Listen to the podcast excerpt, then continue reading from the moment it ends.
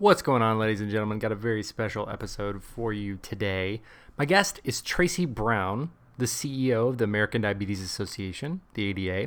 She took over the helm of A D A in twenty eighteen after spending the previous four years at Walmart as the S V P and Chief Experience Officer of Sam's Club. This interview is particularly important to me because Tracy is the first C E O of the A D A to live with type two diabetes, which she developed as gestational diabetes while she was pregnant with her daughter. Tracy goes on to tell us that about twenty percent of patients with gestational diabetes continue to treat their diabetes after giving birth as type two diabetes, which Tracy has lived with now with type two diabetes for fifteen years. Tracy and I talk about what drew her to the A D A, and there's a great story behind that, and the work that she and her team have undertaken since she took over in twenty eighteen. I'm super grateful for Tracy for taking the time, and as always, I hope you guys enjoy this interview. This episode is sponsored by Real Good Foods. Shout out Real Good Foods for supporting this podcast. I seriously love them and their products. They're awesome people as well. So big time, big time shout out. Especially in the quarantine, I've been eating so many of these breakfast sandwiches. So thanks, guys. Really, I appreciate it. Did you guys know Real Good Foods also makes ice cream? Yeah, you heard me right. Ice cream. And this isn't just some poor excuse for ice cream or ice cream disguised as frozen dessert or light ice cream. This is real ice cream, and it's real good because, you know, Real Good Foods. The ice cream is available right now in Kroger, Safeway, and Meijer, but you can also order delivery from real good foods dot com. And they're offering free shipping during the social distancing and quarantine to make it easier for you to get the super premium flavors. They're also available at Vitamin Shoppe. Only six grams of sugar per serving, and this ice cream is sweetened with allulose to keep that premium ice cream flavor without all the added sugar. Real Good Foods currently has four super premium flavors available: chocolate, Tanzanian vanilla, peanut butter chocolate chip, my personal favorite, and mint chocolate chip. Big shout out to Real Good Foods on their ice cream launch. Thanks for continuing to make awesome, delicious products that are easy on blood sugars. Check out real good foods dot com or Real Good Foods on social channels for more info.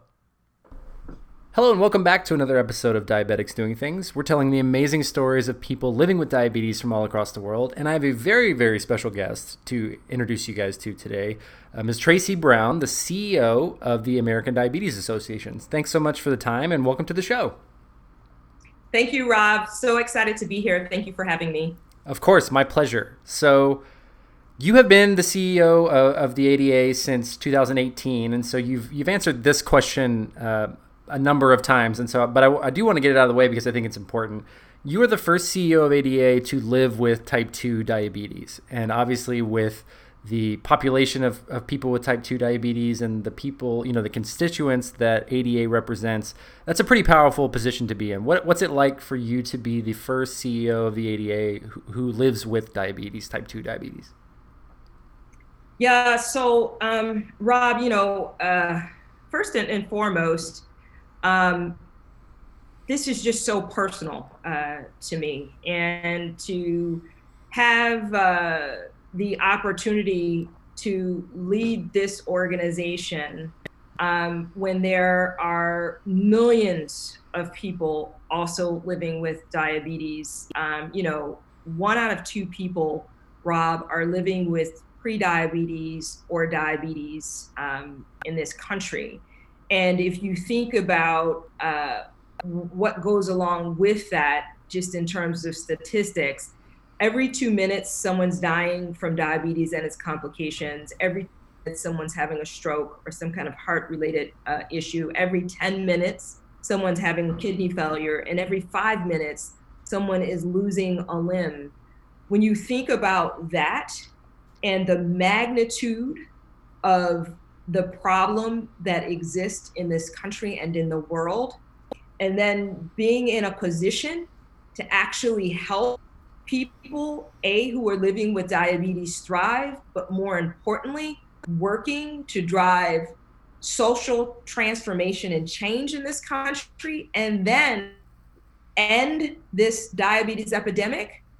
Um, I can tell you, I am honored to be sitting in this position, and this is uh, a combination of purpose meeting passion meeting position for me personally. I believe that um, this role is a part of my God-driven purpose for being here on this earth. I don't think it's an accident um, that I am actually living with this disease and now leading this organization.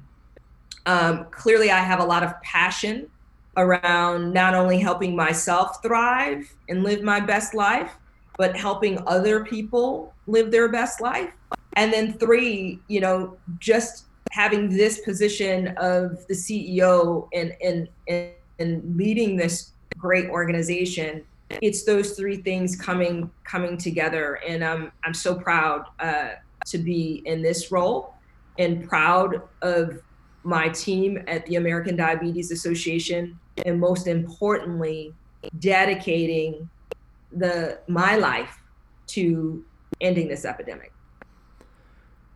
And you're right, like you speak with a lot of passion, a lot of purpose, uh, and even pride, I think, in like the, the challenge and the task ahead uh, for you and your team. As you were coming on board, obviously those goals that you have and those statistics that you mentioned are staggering and obviously uh, acute, for, for lack of a better term. Uh, they're affecting, you know, millions of Americans and then also people worldwide. Uh, how did you get started? Obviously, those are those are, are big goals, and those are uh, obviously to, to turn a giant ship. You know, you've got to, you know, it takes time. Um, how did you, you know, from day one, how did you approach Uh, you know, working on, you know, ending this diabetes epidemic? So, Rob, the, the first thing um, that my leadership and team and I did was we actually went on a hundred-day listening tour, because I think it's very important um, as you join any organization, before you jump in and start doing a whole bunch of things, to, to just pause for a moment and listen. And we started by listening with the people who live with diabetes. Obviously, I have my own ex- experience of what it is like living with this disease. But you you never um, will say that, uh, you know, one person's diabetes is exactly like the next person's diabetes. And so getting out into the communities and listening to people living with diabetes to truly assess and understand their needs Uh, was one of the first things that we did. Then we talked to all of the other uh, partners and stakeholders. So we talked to um, not only the people living with diabetes, but our volunteers um, in the, the communities, um, our uh, donors, our partners, uh, uh, our, our, our manufacturing, our corporate partners as well. Uh, we talked to insulin makers, uh, Uh, diabetes supply makers. We we spoke with lawmakers, Congress, um, you know, just the entire ecosystem to assess and understand what it is that we would need to do to change the trajectory of what is happening in America and around the world as it relates to diabetes. The other important thing that we did, Rob, was we went back to study our history. You know, we're an eighty-year organization. And so we went back to see what, in fact, did our founders actually say and promises did they make when they created the American Diabetes Association? Hmm. And are we living that promise and paying it off? And so one of the most interesting things uh, that came out of all of this was, one, when you think about our, our founder, our very first um, president and one of the founders, Doctor Cecil Stryker, was very clear.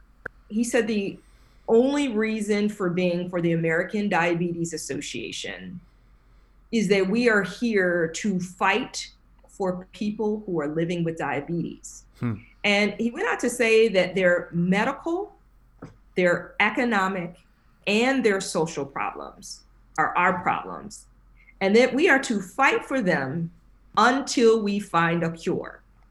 And that was back in nineteen forty. And so we we took a pause and asked ourselves, are we paying that off? And are we fulfilling on that promise? And we went back to revisit our vision and mission for the organization. And after all of this analysis, Rob, we, we discovered that the vision and the mission and the promise that was made nineteen forty by our founders, all of that is still right today. So mm. our vision is still to have a life free of diabetes and all its burdens. Our mission is to prevent and cure diabetes and improve the lives of all people by diabetes. And so that is where we started, listening to her, assessing if our vision and mission and then the purpose was still right. And the answer to that was yes. And then we went about the business of, if our vision, our mission, and our promise of why we were founded is right, then what we have to change is our how. Hmm. And so we laid out a four-year transformation roadmap. I mean, here's the deal, Rob. In nineteen forty, there were seven hundred fifty thousand people living with diabetes. Today, there are over thirty-four million. Hmm. So we truly have to do something transformative to bend the curve in this epidemic. You know, it really strikes me um, when you were reading the, you know, initial purpose and the initial vision of the A D A from the founders back in nineteen forty, um, which, you know, as I think back to everything that's happened in the world since nineteen forty. I mean, we're talking like pre-Pearl Harbor here. There's so much yep. American history that is uh, that has happened since then. But I was, it really, it kind of hit home for me and almost stopped me how relevant that purpose statement mm-hmm. was for today. Um, yes. And the economic, the medical, the social um, challenges that people with diabetes face uh, are still very front center today. Uh, And I, I, I don't know, I just found that very, very interesting and, and very poignant. Um, as as you guys are, you know, as we find ourselves in the midst of this uh, pandemic with COVID nineteen coronavirus, um, that mission and purpose and vision is also still very front center. And even in recent news, um, and I'm paraphrasing here, but you, uh, the A D A and, and your team has sent letters Uh, to all fifty governors last week, uh, you know, at the you know end of end of March, calling them to eliminate the copay for insulin uh, for commercial health healthcare plans. Uh, so again, like you know, addressing the economic kind of crises, as well as um, you know, Speaker Pelosi's call on uh, yesterday, I guess, which would which would have been April first uh, or you know March thirty-first rather, uh, for zero copays for seniors on Medicare. How are you guys in this time of crisis where things are changing so quickly? How are you keeping that vision and purpose top of mind and making it very actionable? Yeah, I mean, so to your point, Rob, that promise of people living with diabetes, their medical, economic, and social problems being our problems, just as you said, was relevant in nineteen forty and couldn't be more relevant today. And so we, one of our operating principles is to make sure that we are keeping the people living with diabetes at the center of every single thing that we do. And this is what fuels our passion and our motivation. Keep getting up every single day and fight another day until we have bended the curve of this epidemic, we found a cure, and we've helped every single person with diabetes thrive. So with that, there are several kind of um, pillars of focus, so to speak. There is all of the things that you just talked about from an advocacy perspective. That we have to continue to fight for people living with diabetes. And, and that advocacy fight goes from the things that you talked about around uh, legislation to make sure that people can actually afford their, their medication, to uh, making sure that people living with diabetes actually have insurance that they need, to making sure that people actually have access to the right kinds of healthcare, to making sure that people living with diabetes are not discriminated against. I mean, this is real. Children are are still discriminated in schools. Um, you you might have seen some of our, our more historic uh, wins uh, over the last year around truck drivers. Um, hmm. Now you can be living with diabetes and be a truck driver, uh, become a pilot. Things that most people would, would take for granted. This is the kind of discrimination that was out there um, and is out there against people living with diabetes. So there's a whole advocacy realm that we play into, uh, and they are all tied around medical, economic, and social uh, challenges. We are trying to knock down those challenges and remove the barriers. And not to mention, Rob, the scientific portion of what we're doing, right? Driving the, the best science and, and, and helping, uh, you know, foster and create the best science that not only make it easier for people to live and thrive with diabetes, um, so the, the the progress in medicine, but also the, the research um, as we continue to work for a cure, right? The ultimate bend of the diabetes epidemic curve uh, is to find a cure. Hmm. So we've got the scientific medical uh, arm of what we do. We have the advocacy arm of what we do. And then we have kind of the healthcare and education arm of what we do, all around trying to help people live their best lives and thrive today. No, thank you for that. I think, uh, you know, it really does, you know, showcase like all the different things that you guys do and are doing behind the scenes to advocate for people with diabetes. We, uh, one of my more popular episodes on this podcast uh, is my now dear friend, uh, Jeremy Robertson, who is a pilot, uh, was for Qantas Airlines and was diagnosed with diabetes and has, you know, had his wings taken away. And the work that he's dedicated his life to, along with some other pilots with type one and type two, is working on legislation and advocacy to get, uh, allow, you know, pilots with diabetes to get their wings back. So very cool to see, you know, the work that you guys are doing behind the scenes there uh, as well. I want... I want to shift a little bit and make this a little bit more personal to you. On this podcast, we generally start with a diagnosis story. Uh, so I know it's been about fifteen years. Let's kind of go back to your journey uh, joining the family of people with diabetes. Uh, what can you share uh, about that story and, and how it impacted your life uh, from then to today? Yeah, so um, Rob, I, I was uh, diagnosed uh, with gestational diabetes when I was uh, pregnant with my daughter. And, um, you know, I, I will never forget uh, the moment of diagnosis. Most people who live with diabetes remember the, the day that they were diagnosed. I had been on a, a routine um, doctor's appointment, and, you know, healthy and, and had, had no issues whatsoever. This was the one doctor's appointment uh, that my husband uh, was not with me on. It was a quick, quick run in and check.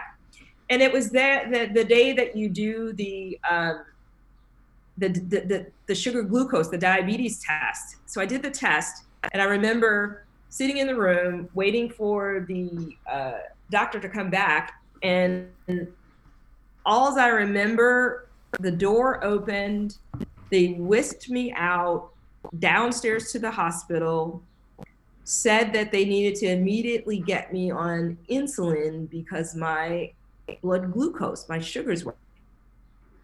Everything happened so fast that day, Rob. And, and I, I remember several hours later, you know, my husband, the, contact my husband, he arrives, where the doctor told me, well, Missus Brown, you have gestational diabetes, but don't worry.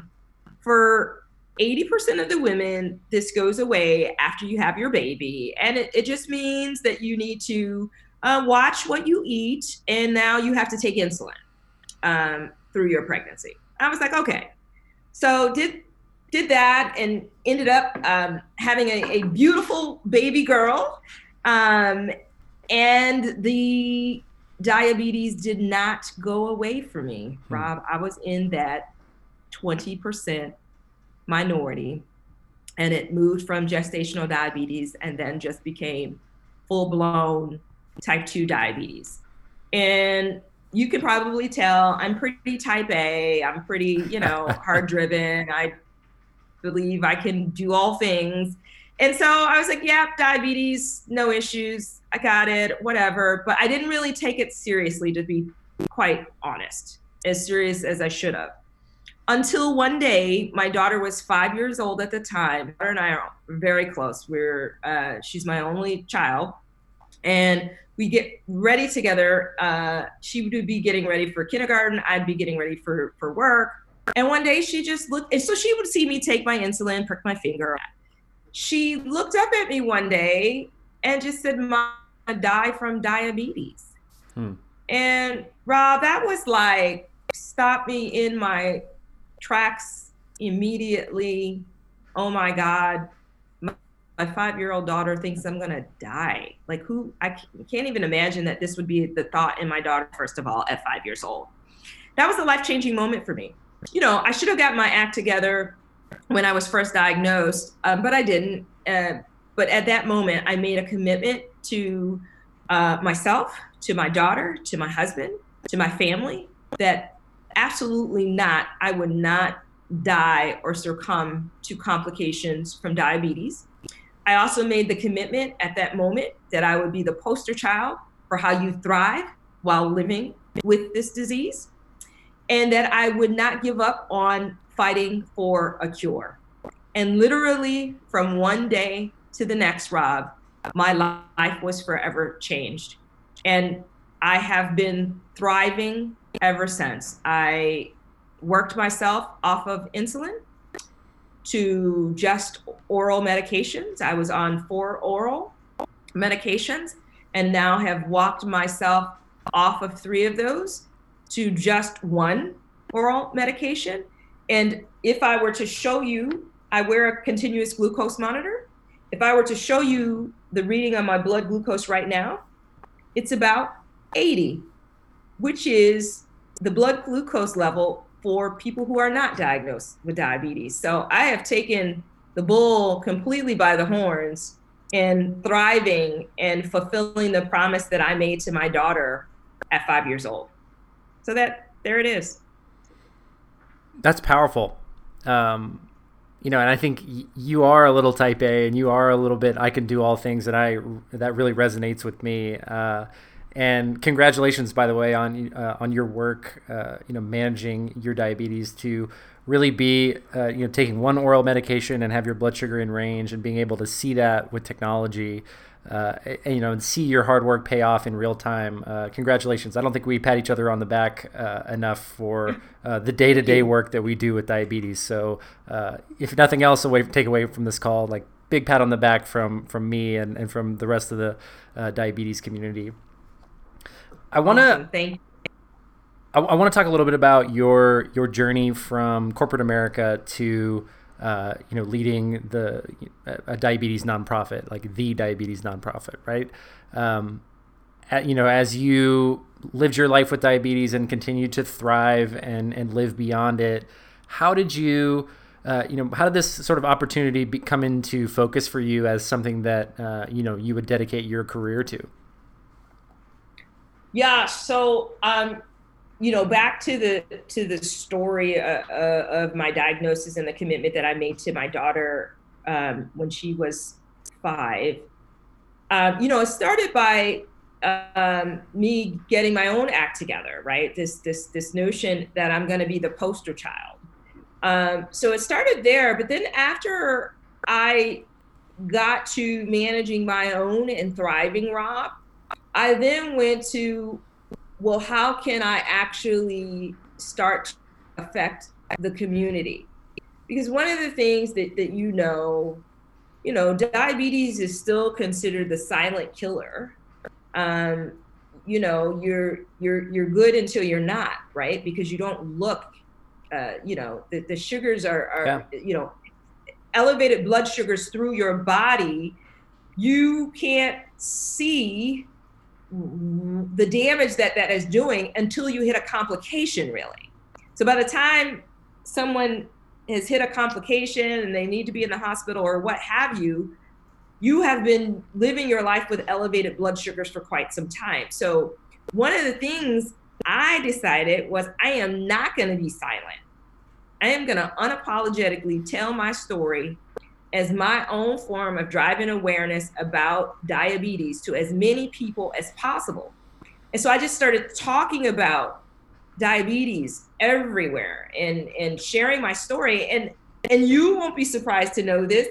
Inevitably, people would say either, oh my gosh, I have diabetes myself, or I know someone, my family, my brother, my sister, my friend, my mom, my, you know, whoever.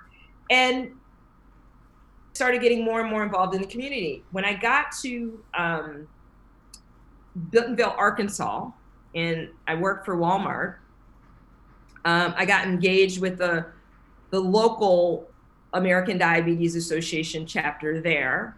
And they have a, a competition that they uh, do with uh, business folks in the community to raise awareness and fundraising for diabetes called Kiss a Pig. So I was a, a candidate in this Kiss a Pig uh, competition against, uh, I think there were ten of us, ten um, prominent folks in the community. And so I thought, I had the goal wrong, Rob. I should have paid a little bit more attention. I thought that the deal was that the person who raised the most money and drove the most awareness didn't have to kiss the pig. Okay, I had it wrong. So I raised, my team and I raised three hundred thousand dollars and drove an, an enormous amount of awareness. And we won Kiss a Pig competition. In fact, it was the largest uh, fundraising done by a candidate ever, and I still hold that title. Um, and then I had to kiss this pig, but that's this a whole nother. this is that's a whole other thing. But that led to people on the national office, the national board of directors of the American Diabetes Association, wanting to know, well, who who is this person who raised three hundred thousand dollars? And so I met uh, the, uh, someone from the board of directors came down to the Kiss a Pig Gala. I met them, and that led to me joining the national board of directors. And then, Rob, because I've already told you, I'm pretty type A, and you can see that I'm not a wallflower. I had a lot of thoughts about what, you know, I thought should be happening in the in the plight of people living with diabetes in this country and the world, and not being satisfied with the progress that we were making, and thinking that we should be going faster and doing more. Well, um, sometimes you, you know, people say you should be careful about what you say, because one thing led to another. And then I was asked if I would consider becoming the C E O. And, you know, that wasn't initially on my radar. I love my job at Walmart. I was doing really well um, there uh, as a executive officer running marketing and central operations for them. And um, really thought I was going to retire uh, from Walmart. But this is where, again, being prayerful and thinking about what is my purpose, what is my passion, and here was the ultimate position. And so I just literally decided to make the leap and follow my purpose, and here I am.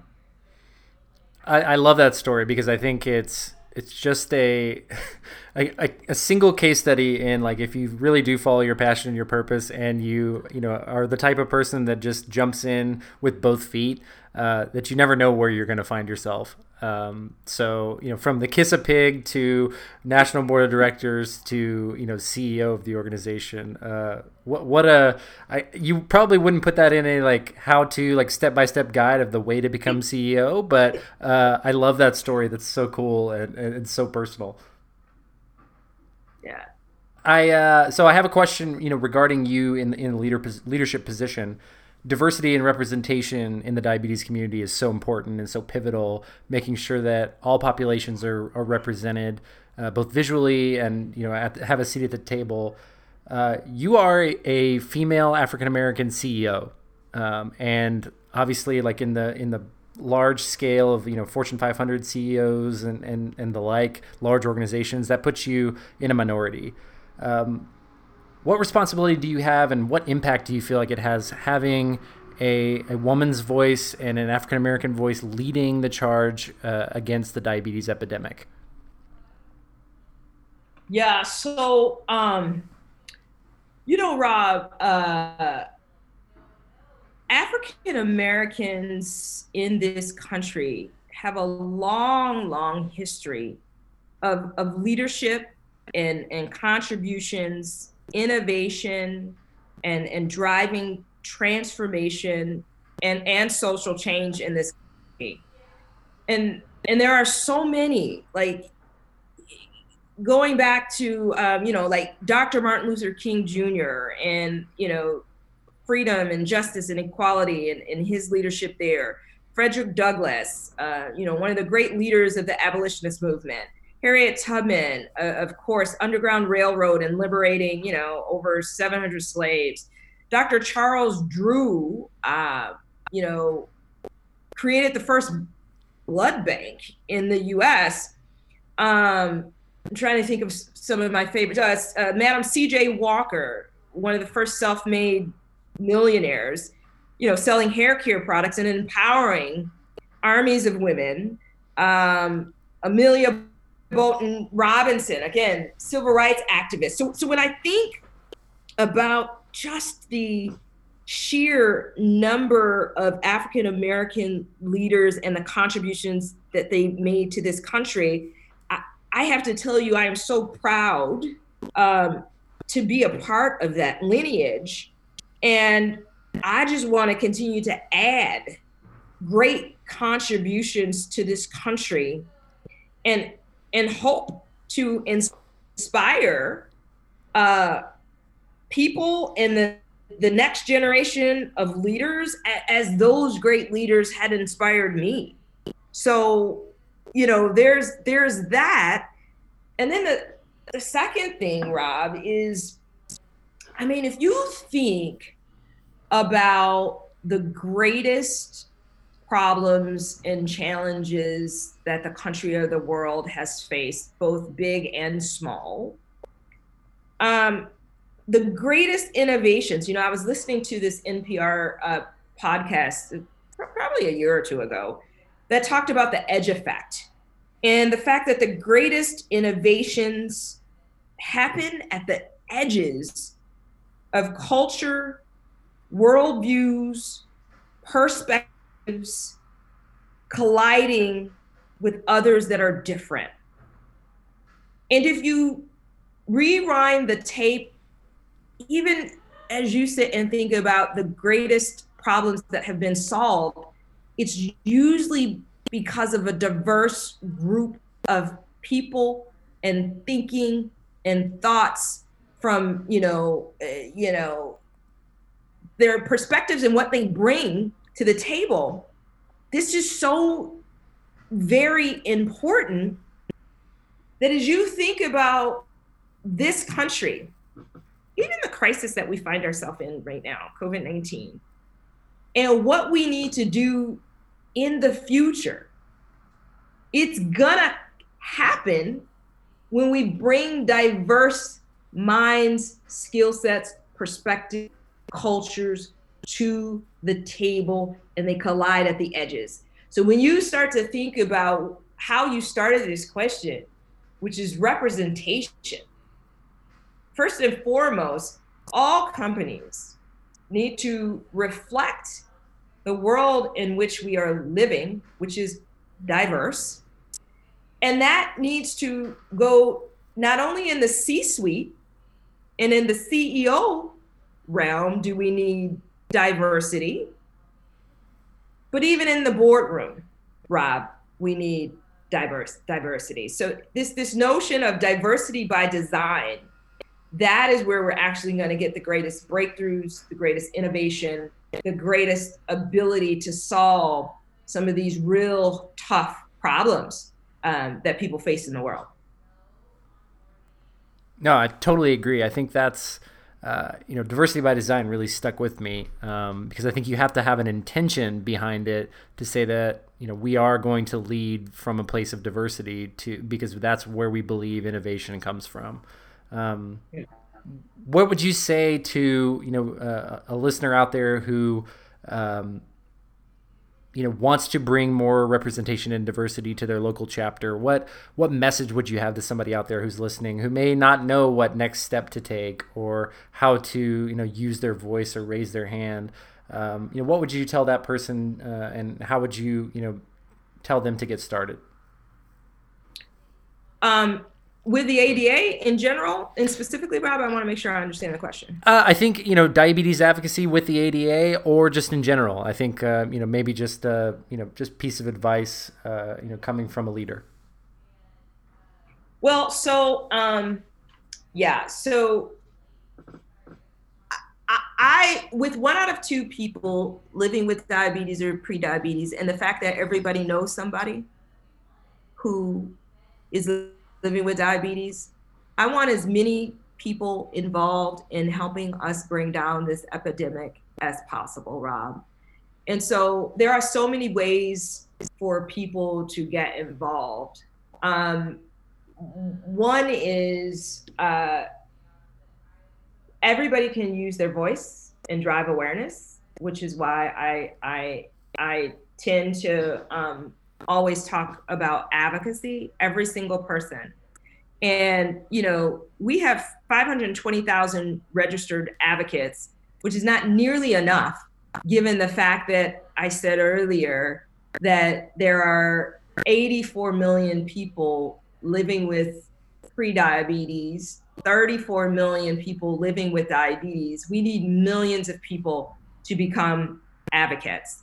And you can go to diabetes dot org and do that. Um, we are a voluntary health organization and we are a nonprofit. And we can only fulfill our mission um, when we have the generous donation from people. Um, and so I'm always going to also plug, please donate, even if it's just a dollar. Every donation helps. And right now, during this uh, COVID nineteen crisis we find ourselves in, you know, we we have a campaign right now that is called Give Help, Get Help. So if you're in a position to give help, by all means, please give it. Donate your money, donate your time.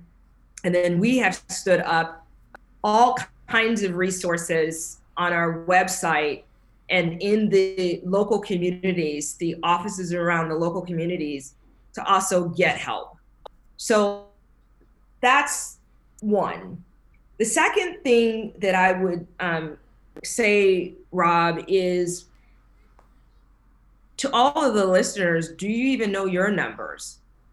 Again, we talk about the fact that diabetes is a, a silent killer. Do you even know your blood glucose numbers? Do you even know your A one C numbers? And I am one who says everybody's empowered, right? We all can thrive. We all can be living our best lives today, but it starts with us. So also know your numbers. And three, if you want to volunteer, um, there are so many avenues to get involved, not only the local community, the camps that we run for kids. Um, y- there are all kinds of voluntary committees. Uh, all of this stuff uh, you can find on our website, diabetes dot org.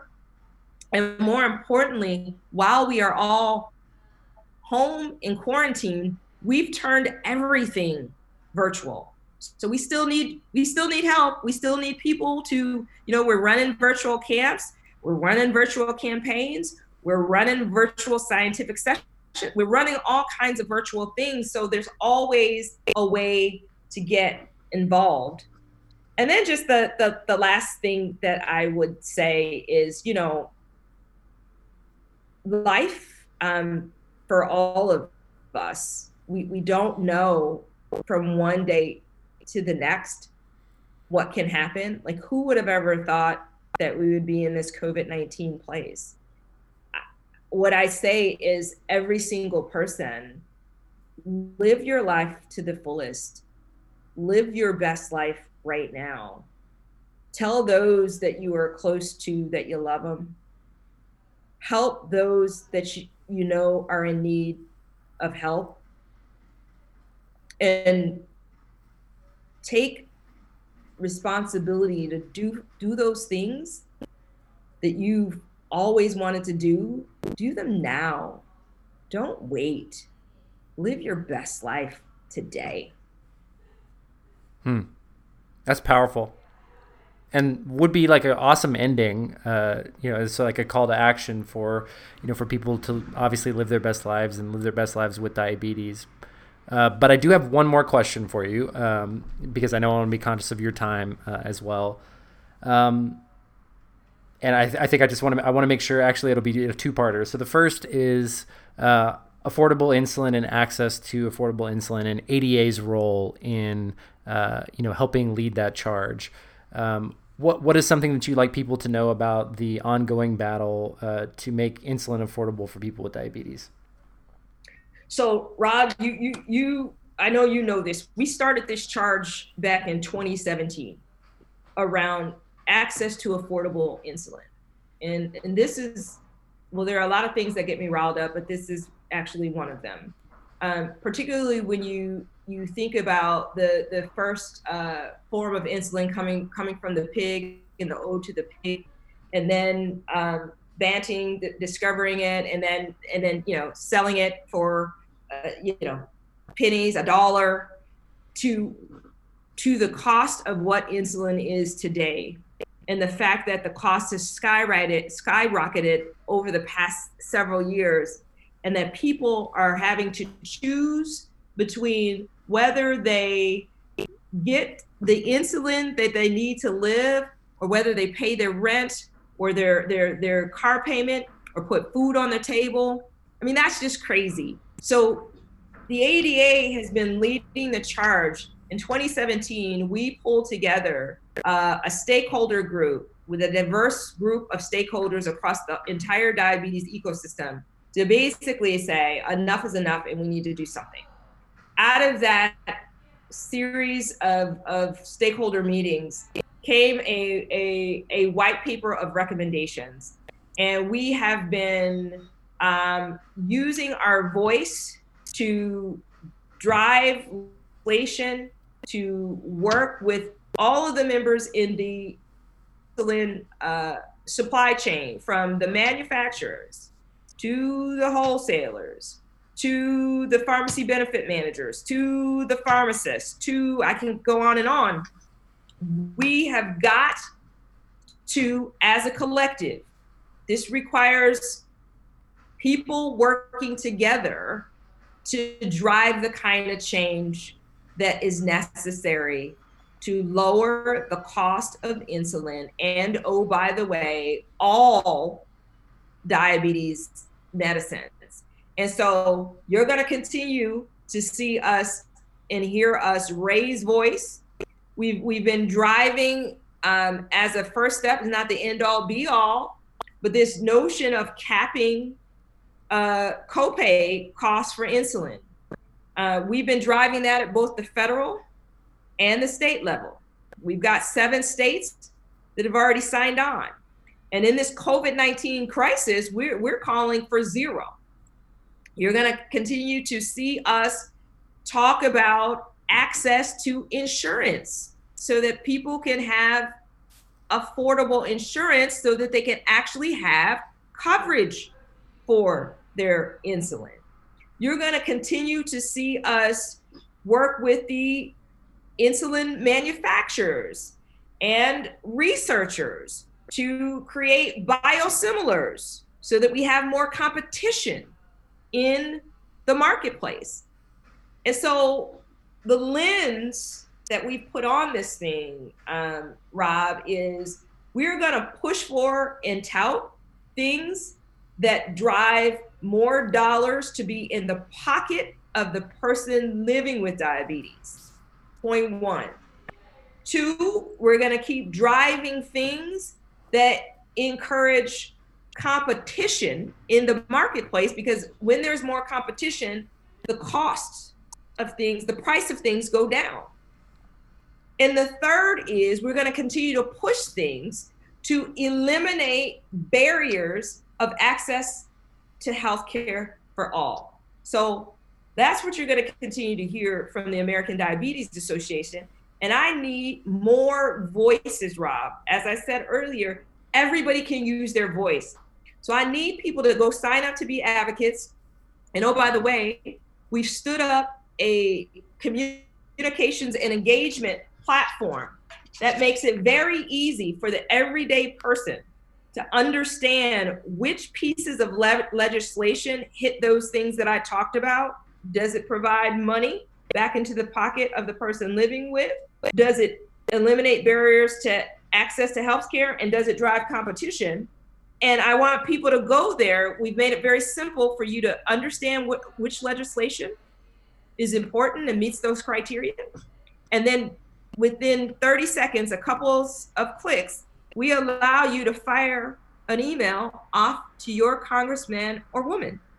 I need more and more people to go there. It's diabetes.org slash engagement, and use your voice, and let's use our power collectively to change. Absolutely. And I will um, include that link in the show notes for everybody who's listening.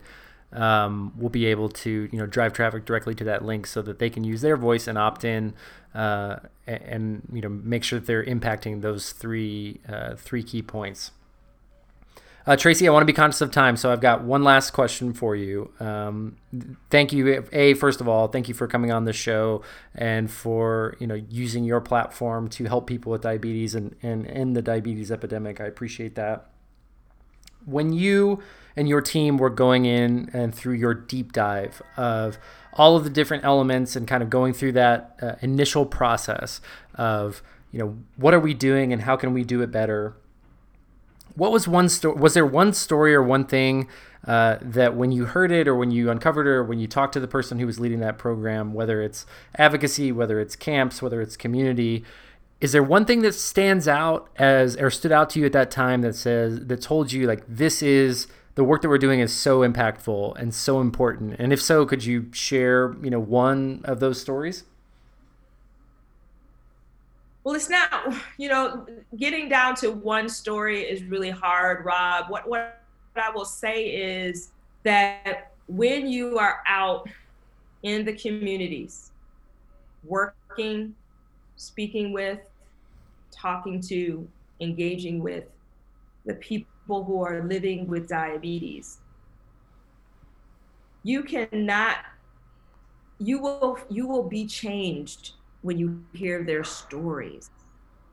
And the thing that resonated the most with us is that we needed to provide a platform and a place for people to tell their story. And then through their storytelling, make sure that we are focusing all of our resources on the things that matter to them, the things that are valuable to them, the things that will make their lives easier. So that is why you saw us do a rebranding of the American Diabetes Association, is because one of the things that we heard was that the people living with diabetes wanted to emotionally connect with us and each other. And what we discovered, Rob, is diabetes connects us all, because one out of two people are living with diabetes or pre-diabetes. Everybody knows somebody. And what we heard from the community was that people, yes, want a cure. But why we are fighting for a cure, help them live their best life today. And that we are all connected, and we're connected for life in all that it has, all that it can be and should be for everyone. And so we launched this Connected for Life rebrand and platform, and you will see that we have literally created a frame. It's a red frame.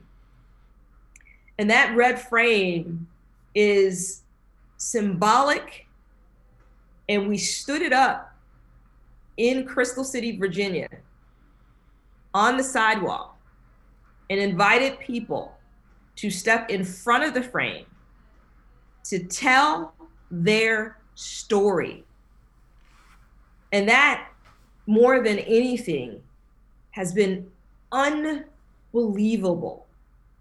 And the stories that we've actually been able to uncover and catalog actually drive us, Rob, to the programs, the services, the education, the community that we're actually trying to create, so that not only can we pay off the promise of our founders, their medical, social, and economic, but we're paying off the desire and the needs of the people living with diabetes to be connected for life. That's powerful.